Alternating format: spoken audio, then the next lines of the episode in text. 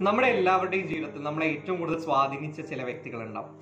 അവരെ കുറിച്ചുള്ള കഥകളായിരിക്കും നമ്മളെ ഏറ്റവും ആർത്തിയോട് കൂടിയിട്ട് വായിക്കുന്നുണ്ടാവുക. എന്നെ സംബന്ധിച്ച് എന്റെ ജീവിതത്തിലെ ഏറ്റവും ഞാൻ ചേർത്ത് പിടിക്കുന്ന ഒരാളുടെ കുട്ടിക്കാലത്തെ ഒരു കുഞ്ഞു കഥയാണ് ഞാൻ നിങ്ങളോട് പറയാൻ വേണ്ടി പോകുന്നത്.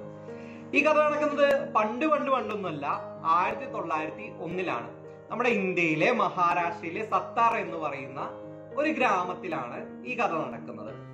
നമ്മുടെ കഥാനായകന് ഒൻപത് വയസ്സാണ് പ്രായം. ഇദ്ദേഹത്തിന്റെ ഇദ്ദേഹം പതിനാലാമത്തെ മകനാണ്. ഭീംബായുടെയും റാംജിയുടെയും പതിനാലാമത്തെ മകൻ ഇപ്പോൾ ആന്റിയുടെ വീട്ടിലാണ് താമസിക്കുന്നത്.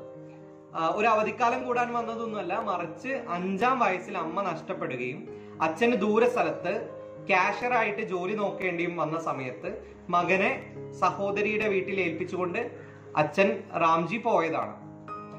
ഈ ആന്റിയുടെ വീട്ടിൽ താമസിച്ചുകൊണ്ടിരിക്കുമ്പോൾ ഒരു അവധിക്കാലത്താണ് അച്ഛനെ കാണണം എന്ന ആഗ്രഹം തോന്നുന്നത്. അപ്പൊ അച്ഛൻ ഇങ്ങോട്ടേക്ക് വരാൻ വേണ്ടി പോയി അപ്പൊ അച്ഛൻ ഒരു കുഞ്ഞ് എഴുത്ത് എഴുതുന്നുണ്ട്. ആ എഴുത്ത് ഇങ്ങനെയാണ്.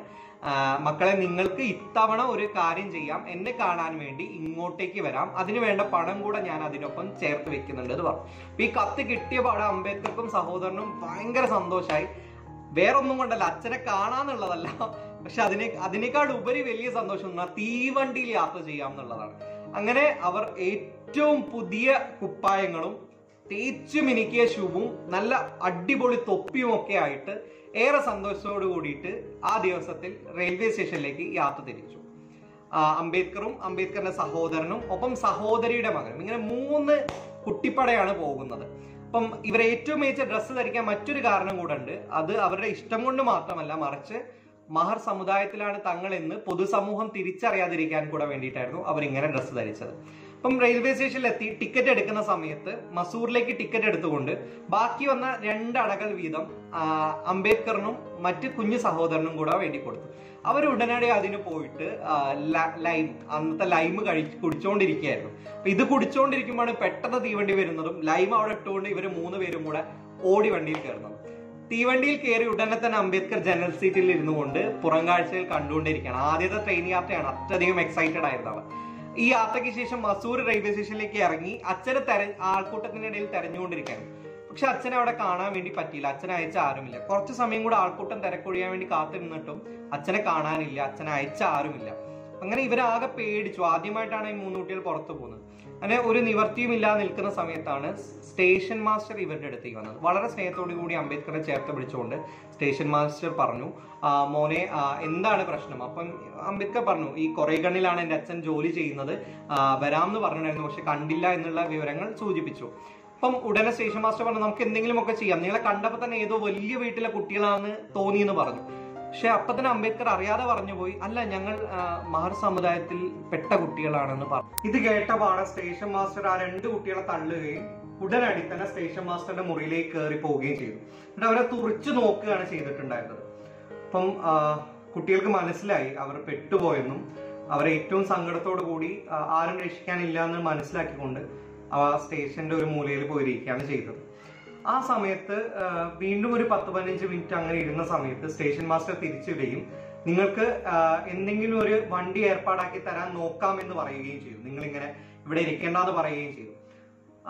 അപ്പോൾ അവർക്ക് സന്തോഷമായി കുട്ടികൾക്ക്. അങ്ങനെ അംബേദ്കർ ഏറ്റവും സന്തോഷത്തോടു കൂടി പുറത്തേക്ക് ഇറങ്ങുന്ന സമയത്താണ്. പക്ഷെ ഈ പറയുന്ന വണ്ടിക്കാരൊന്നും കാളവണ്ടിക്കാരൊന്നും തന്നെ നിങ്ങളെ കൊണ്ടുപോകാൻ തയ്യാറല്ല എന്ന് പറയുന്നത്. കാരണം ഈ മഹർ എന്ന് അംബേദ്കർ പറഞ്ഞത് അതിനോടകം തന്നെ അവിടെയുള്ള ആളുകൾക്കിടയിൽ വാർത്ത പോലെ പതുക്കെ പടർന്നു എന്നുള്ളതാണ്. മഹർ ജാതിയിൽപ്പെട്ട മൂന്ന് കുട്ടികൾ വണ്ടി കയറി ഏറ്റവും നല്ല ഡ്രസ്സിൽ ഇവിടെ ഇറങ്ങി എന്നുള്ളത് വലിയ പ്രശ്നമായിരുന്നു. അങ്ങനെ ഇത് കേട്ടതോടുകൂടി ആരും വരില്ല എന്ന് പറഞ്ഞു. ആ സമയത്താണ് ഇവർ ഇരട്ടി പൈസ തരാമെന്ന് കുട്ടികൾ പറഞ്ഞു. എന്നിട്ടും ആരും വരാൻ തയ്യാറാവില്ല. ഒടുക്ക സ്റ്റേഷൻ മാസ്റ്റർ ഒരു ഉപായം പറഞ്ഞു. അത് ഇപ്രകാരമായിരുന്നു. അതായത് നിങ്ങളുടെ ഇരട്ടി പൈസയും കൊടുക്കണം. വണ്ടി നിങ്ങൾ ഓടിക്കുമോ? വണ്ടിക്കാരൻ നിങ്ങൾക്കൊപ്പം നടക്കുമെന്ന്. ഗതിയില്ലാതെ അതും സമ്മതിച്ച ഈ കുട്ടികൾ വണ്ടി വണ്ടിയിൽ കയറി കാളവണ്ടിയിൽ കയറുകയും കാളവണ്ടിയിൽ അച്ഛനരികിലേക്ക് യാത്രയാവുകയും ഒപ്പം കാളവണ്ടിക്കൊപ്പം ഇവർ നടക്കുകയും ചെയ്തു. വണ്ടിക്കാരൻ നടക്കുകയും ചെയ്തു. അങ്ങനെ കാളവണ്ടിയൊക്കെ ഓടിച്ച് കുട്ടികൾ പോവുകയും ഇയാൾ നടക്കുകയും ചെയ്യുന്ന വേളയിൽ കുറേ ദൂരം കഴിഞ്ഞപ്പോൾ കുട്ടികൾക്ക് ദാഹിക്കുന്നുണ്ട്. ഈ സമയത്ത് അംബേദ്കർ അടങ്ങുന്ന കുട്ടികളെ വെള്ളം ചോദിക്കുന്ന സമയത്ത് ആരും വെള്ളം കൊടുക്കുന്നില്ല. എന്നാൽ കാളവണ്ടിക്കാരനെ ഇഷ്ടം പോലെ വെള്ളം കുടിക്കാൻ വേണ്ടി കിട്ടുകയും ചെയ്യുന്നുണ്ട്. ആ രാത്രി അവർ വിചാരിച്ച പോലെ അവിടെ എത്താൻ വേണ്ടി പറ്റിയില്ല. കാളവണ്ടിക്കാരന് നല്ലൊരു സത്വത്തിൽ താമസം കിട്ടിയെങ്കിലും ഇവർക്ക് പുറത്തു തന്നെ കിടന്നുറങ്ങേണ്ടി വന്നു ഈ കുട്ടികൾക്ക്. പിറ്റേ ദിവസമാണ് അവർ കുറെ കുറെ കണ്ണിലുള്ള അച്ഛൻ എടുത്തെത്തുന്നത്. അംബേദ്കർ ഓർക്കുന്നുണ്ട്. ഒരുപക്ഷെ അതിനു മുൻപും ഇതുപോലുള്ള അനുഭവങ്ങൾ ജീവിതത്തിൽ ഉണ്ടായിട്ടുണ്ട്. ചാക്കും പിടിച്ചുകൊണ്ട് എന്നും സ്കൂളിലേക്ക് പോവുകയും ആ ചാക്കിൽ ഇരിക്കുകയും തിരിച്ച് ആ ചാക്കും എടുത്തുകൊണ്ട് വീട്ടിലേക്ക് വരികയും ചെയ്യുന്ന തന്റെ കുട്ടിക്കാലത്തെ കുറിച്ച് അംബേദ്കർ ഇതിനോടൊപ്പം ഓർക്കുന്നുണ്ട്. തന്റെ ചേച്ചിയുടെ മുടി വെട്ടാൻ വേണ്ടി സ്വയമാണ് ചേച്ചി മുടി വെട്ടാറ്. നാട്ടിലുള്ള ഒരാൾ മുടി വെട്ടാൻ വരില്ല. ബാർബർമാരില്ലാഞ്ഞിട്ടല്ല അവരാരും തന്നെ തയ്യാറാവില്ല എന്നുള്ളതാണ്. പൊല്യൂട്ടഡ് ആവുന്നു എന്ന് വിചാരിച്ചുകൊണ്ട് തയ്യാറാവില്ല എന്നുള്ളതാണ്. ഇത്തരത്തിൽ ഒരുപാട് അനുഭവങ്ങൾ ജീവിതത്തിൽ ഉണ്ടായിരുന്നെങ്കിൽ കൂടി ഏറ്റവും കൂടുതൽ തനിക്ക് മാനസിക ആഘാതമേറ്റ ഒരു അനുഭവം ഇതായിരുന്നു എന്നാണ് അംബേദ്കർ പറയുന്നത്. എന്നാൽ പിന്നീട് അങ്ങോട്ടേക്ക് താൻ അന്ന് അനുഭവിച്ച വിഷമം തന്റെ ജനതയിലെ ഒരു മനുഷ്യരും അനുഭവിക്കരുത് എന്ന വലിയ പ്രതിജ്ഞ എടുത്തുകൊണ്ടാണ് അംബേദ്കർ മുന്നോട്ടേക്ക് പോകുന്നതും ഇന്ത്യൻ ഭരണഘടനാ ശില്പി അടക്കമാവുന്നത്.